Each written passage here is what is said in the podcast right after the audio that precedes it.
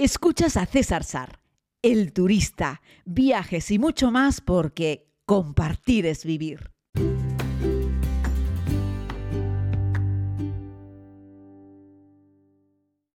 Saludos a todos y a todas, querida comunidad. Ya en el pasado, al principio de estos podcasts, les invité a que hiciésemos una ruta por el Karakorum para ascender a una montaña de 6.000 metros en, Pakistán, el Manglik Sar. Hoy regreso a la misma historia, al mismo lugar, para contarles otra parte de la misma.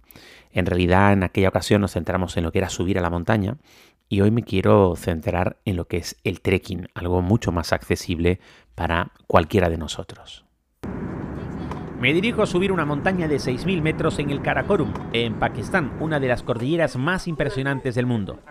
Voy acompañando a Sebastián Álvaro, el hombre que más expediciones ha organizado en el mundo.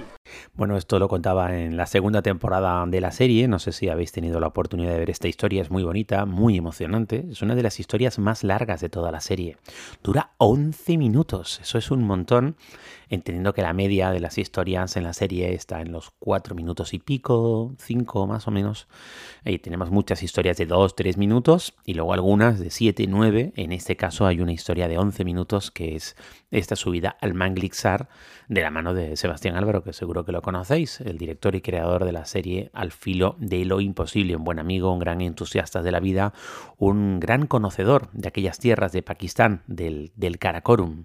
Así que me he sumado y acompaño al equipo formado por montañeros españoles y pakistaníes en una expedición que incluye porteadores. Serán varios días de caminata de aproximación hasta el campo base y luego el ascenso a la montaña. Así es que vamos a hablar sobre esa caminata de aproximación, pero antes déjenme que les ponga un poquito en, antecedentes. ¿Qué es la cordillera del Karakorum? pues es una impresionante cadena montañosa que forma parte del sistema del Himalaya, aunque está diferenciada, está en la región fronteriza entre Pakistán, India y China, y bueno, es famosa por ser el hogar de alguna de las montañas más altas y desafiantes del mundo, incluido el K2, la segunda montaña más alta del mundo después del Everest y una montaña que tiene muchísima más dificultad técnica que el Everest para poder eh, ascender a la misma. Estamos hablando de una extensión de 500 kilómetros de largo y se extiende eh, por esa frontera occidental de China y también pues toda la zona norte del de Pakistán. ¿no? Es conocida por su espectacular belleza natural con picos nevados, glaciares, valles profundos, ríos muy turbulentos y, esto lo encontramos salpicado en todas las zonas de la región. Es un gran desierto de piedra en términos generales, la inmensa mayoría del, del Karakorum. ¿no? Eh, bueno, el K2 también es conocido como el, el Chogori y es el pico más destacado de la cordillera y muy desafiante desde el punto de vista del alpinismo, del montañismo. Tiene 8.611 metros de, altura y ya les digo que es muy peligroso, muy técnico y muchos escaladores han, han perdido la vida intentando subirlo. ¿no? El K2 se encuentra en la frontera entre Pakistán y China y bueno, ha traído a infinidad de montañeros a lo largo de la historia. ¿no? Pero el K2 no está solo allí, hay otras montañas como el Broad Peak, el Gasserbrunn 1, el Gasserbrunn 2, el Nanga, el Nanga eh, Parbat y, también son muy populares entre las personas que les gusta, les gusta escalar. ¿no? También hay muchos glaciares, como el famoso glaciar del Baltoro, que Sebastián Álvaro habla muchas veces de él, que ha tenido la oportunidad en varias ocasiones de atravesarlo, que es uno de los, de los eh, glaciares más largos fuera de las regiones polares y está en esta cordillera. ¿no?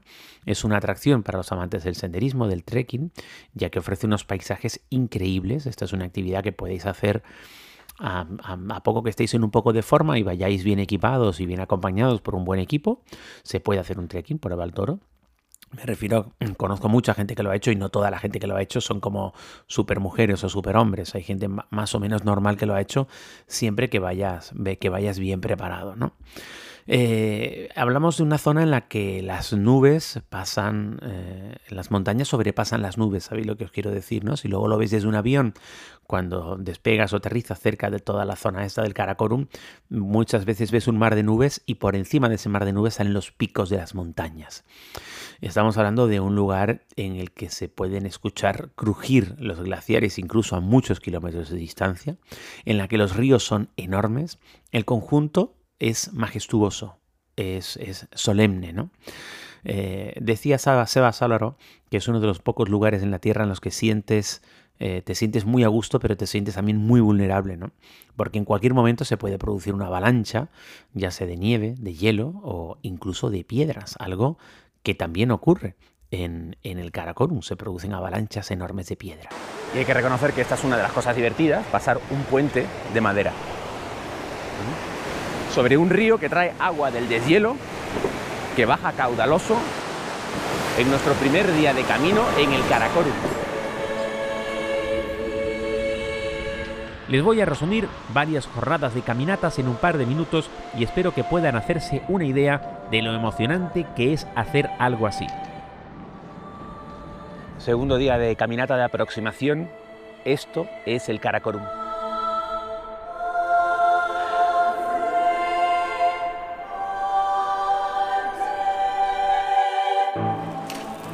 Son todo bajadas y subidas, hay que ir salvando constantemente importantes desniveles.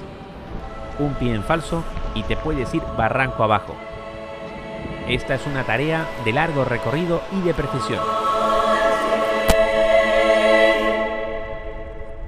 Y bueno, es que estamos hablando de paredes de piedra eh, de 2.000 metros en vertical, así, de granito duro, pero un granito duro, pero si lo tocas con la mano es una piedra muy suave y la verdad es que es espectacular, ¿no? Es, es, sorprendente. Esta caminata de aproximación la, la hicimos partiendo de 3.000 y pico y llegamos hasta los 5.500, si no me equivoco. Eh, y luego ya teníamos que salvar los, los 500, 600 metros de nivel para llegar al pico, ¿no? Pero solo lo que es la caminata de aproximación ya es un viaje en sí, que merece muchísimo la pena, ¿no? Íbamos con porteadores, luego les hablaré un poquitito sobre ellos también, sobre, los sobre el campamento, pero toda esta caminata de aproximación era muy bonita.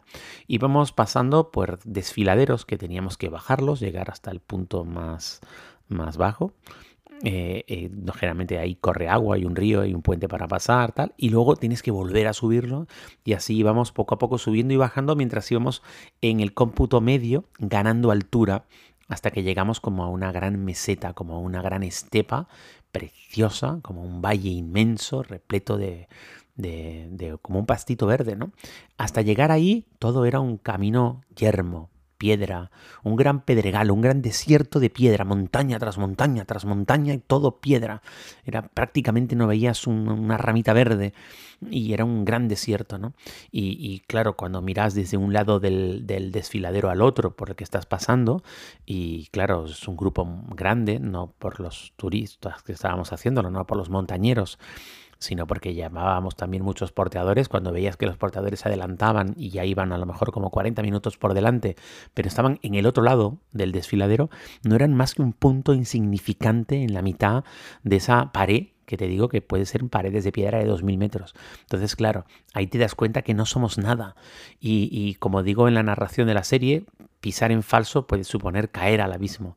Ahí, evidentemente, si te caes, chao, no hay nada que hacer, ¿no? Pero ya no solo si si, si, te caes y te matas, porque te matas, sino si te pasa algo, un accidente grave, que te quedas impedido, es muy difícil sacarte de allí, volver a caminar tantos días. No me acuerdo si hicimos una caminata de seis días de aproximación, fue un camino importante para luego subir y luego regresar de nuevo por el mismo lugar que, no es menor cosa, la verdad es que sí, y la experiencia era sensacional. Eh, con una mochila, con tus enseres más, más importantes y luego el resto de bultos los llevan los, los porteadores, que ya te digo, ellos van con unas chanclas de goma caminando por ahí con toda la facilidad y tú vas con todas tus botas de montaña y todo súper equipado y con la lengua por fuera porque no puedes más. Y bueno, tras varios días andando, encuentro un buen riachuelo donde darme un baño. Hay que asearse, es muy importante. Aquí el método es sencillo. Ya lo ven, un poco de jabón biodegradable que he metido en mi habitual bote de champú y a lavarse. Una botella siempre es una gran aliada. Pero además de lavarme yo, aprovecho para lavar un poco mi ropa. A la mañana siguiente todo cambió.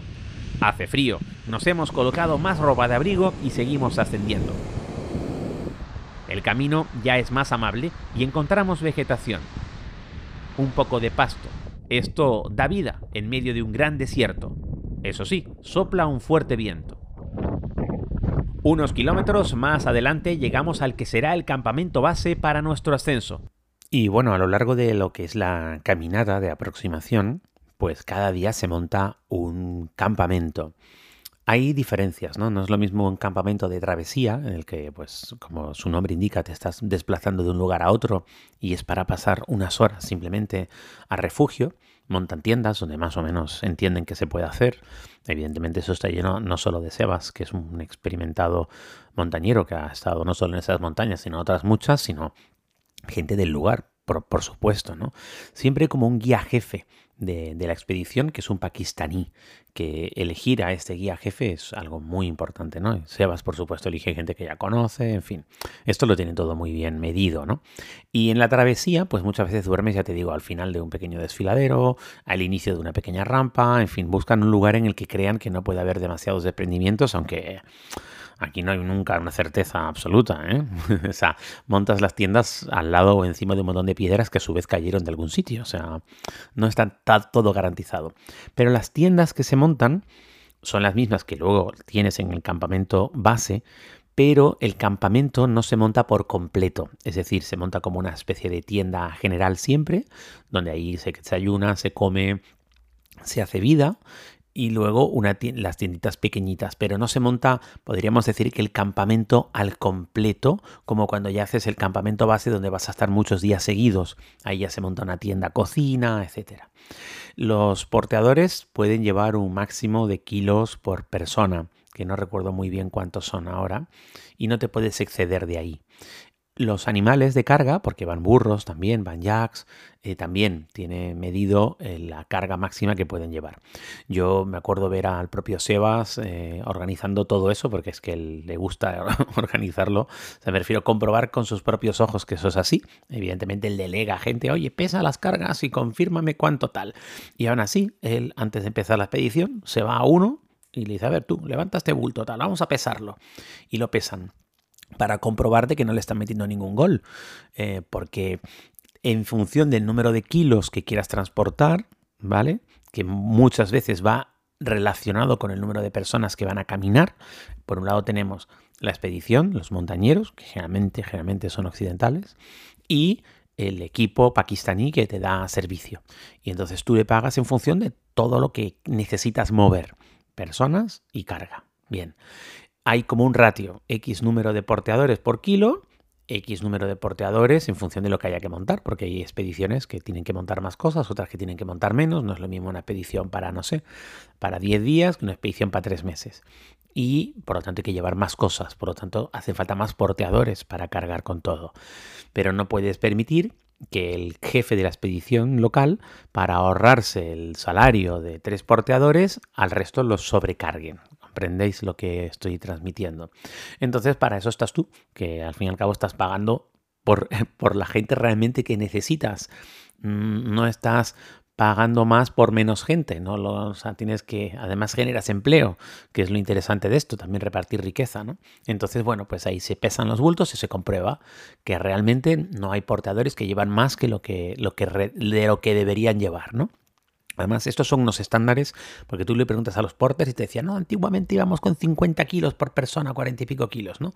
Y eso es una salvajada, ¿no? Han sido los occidentales, los europeos, los españoles en este caso, los que han dicho, oye, lo vamos a bajar, no, no, no me quiero arriesgar, o sea, no sé en cuántos kilos está ahora mismo, pero muchísimo menos, como la mitad de lo que se portaba hace unos años por aquellas, por aquellas tierras. Y la verdad es que es muy, muy interesante. Llega el momento de preparar el material y algo muy importante es repasarlo todo bien antes de comenzar. Así es que le he pedido a Sebas, por favor, que me eche una mano para comprobar porque yo no tengo mucha experiencia de esto. Me cuenta Sebas que las cosas se hacen siempre por primera vez y lo importante es que sobre a que falte, sobre todo en alta montaña. Me explica que lo más importante es que ni en mis manos ni en mis pies puedo perder sensibilidad. Las botas son las botas de altura, que son cramponables, y estos son los crampones, que ya los hemos medido y ajustado a, su propia bota. Me cuenta que para la cabeza me falta un gorro, una braga y también podría ser un gorro para el sol. Pues está todo, Sebas. Muchas gracias. ¿eh? Suerte. Pues ya lo han visto, mi primera experiencia en alta montaña. La suerte que tengo es que estoy con un grupo de compañeros muy experimentados, entre ellos Sebas Álvaro, pero evidentemente tengo que ser yo el que suba a lo alto de esa colina, de esa montaña de 6.000 metros. Bueno, en el otro podcast os cuento, igual que en la serie, os cuento lo que pasó, ¿no? Conseguí subir, pero me costó mucho, fue un, ascenso durísimo, durísimo, sobre todo la bajada, había nieve, me quedaba enterrado, no tenía fuerza, me dio una pájara, en fin, fue un momento muy, muy duro, muy duro, sobre todo el bajar, ¿no? Muy emocionante el llegar a la cima con Sebas, muy duro para bajar. Y bueno, ahí siempre tengo la ayuda de, siempre tuve la ayuda de Said, el cocinero, y de Abraham, que es un íntimo amigo de Sebas, que, bueno, que es un tipo increíble, ¿no? Y del propio Sebas, por supuesto, que estaba como dirigiendo mi, mi, rescate, por llamarlo de alguna manera, ¿no? Pero al margen de que te dediques o no a subir esa unas montañas de 6.000, 7.000 o lo que quieras hacer, estas rutas, mm, estas caminatas, estos trekkings, estos senderos que los puedes hacer en Karakorum, los puedes hacer en Nepal, los puedes hacer en muchos sitios, son muy bonitos, pasas por unos paisajes bellísimos. Si los eliges bien, si los organizas, no se trata de que sufras. Hombre, tiene dificultad. Estás caminando a veces a 2.000, 3.000, 4.000, 5.000 metros de altura. Se nota, ¿vale? Pero hay trekkings para todos los gustos con respecto a la dificultad, a la altura a la que caminas, al número de días y todos son muy bonitos. Yo recuerdo otra historia que os cuento en la serie, también allí en el Karakorum, pero más cerca de Juché, que es la subida al Monte Umbro que sí, que tiene un desnivel importante, pero estamos hablando de que sales, mm, de que llegas a, sales como a 3.200 y llegas a 4.000, no es más y es un pateo precioso. En este caso es muy diferente, es todo verde, hay arbolitos, eh, llegas arriba de nuevo como una llanura, están las lecheras eh, que ordeñan a las vacas, que pasan allí el, verano con las vacas, pastando, ordeñándolas, haciendo queso, es muy bonito. El Karakorum es un sitio muy desconocido. Hablamos muchas veces del Himalaya, hablamos de Nepal, hablamos de Tíbet pero muy pocas veces hablamos del Karakorum, que mayoritariamente lo encontramos en Pakistán. La zona del Karakorum, que es China, eh, si no recuerdo mal, está cerrada a cal y canto. Hacen falta unos permisos súper difíciles, en fin. Sebas, cada vez que han necesitado filmar allí, ha sido un tifostio espectacular. Pero ya te digo, toda la zona de Karakorum en Pakistán es increíble. No os preocupéis, no es un sitio peligroso, no hay problemas, no, no penséis que porque estemos en Pakistán hay problemas. De hecho, voy a hacer un día un podcast sobre otra de las historias que hice en la serie, que es el bazar del de Ravalpindi en Islamabad, en la capital de Pakistán, para romper algunos mitos y explicaros algunas cosas que pueden ser interesantes en aquel lugar. Así es que sirva este podcast para animaros a visitar la cordillera del Karakorum, a hacer una caminata por ese sitio, que es espectacular, que vamos, si, si decimos que el camino de Santiago te conecta y hace que vivas una experiencia especial, bueno, si eres religioso y le das ese significado, sí.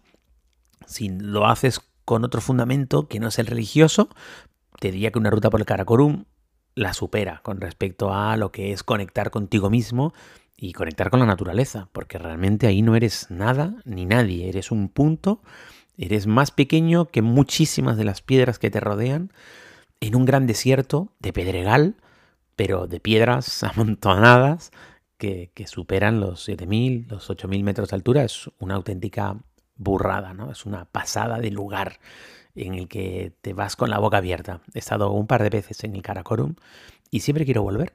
Así es que, quién sabe, si algún día no muy lejano tendré la oportunidad de nuevo de pisar aquellas tierras. Un abrazo muy grande, querida comunidad. Cuídense mucho y regresamos mañana. Gracias por escuchar este podcast. Puedes suscribirte si aún no lo has hecho aquí mismo donde estás escuchando.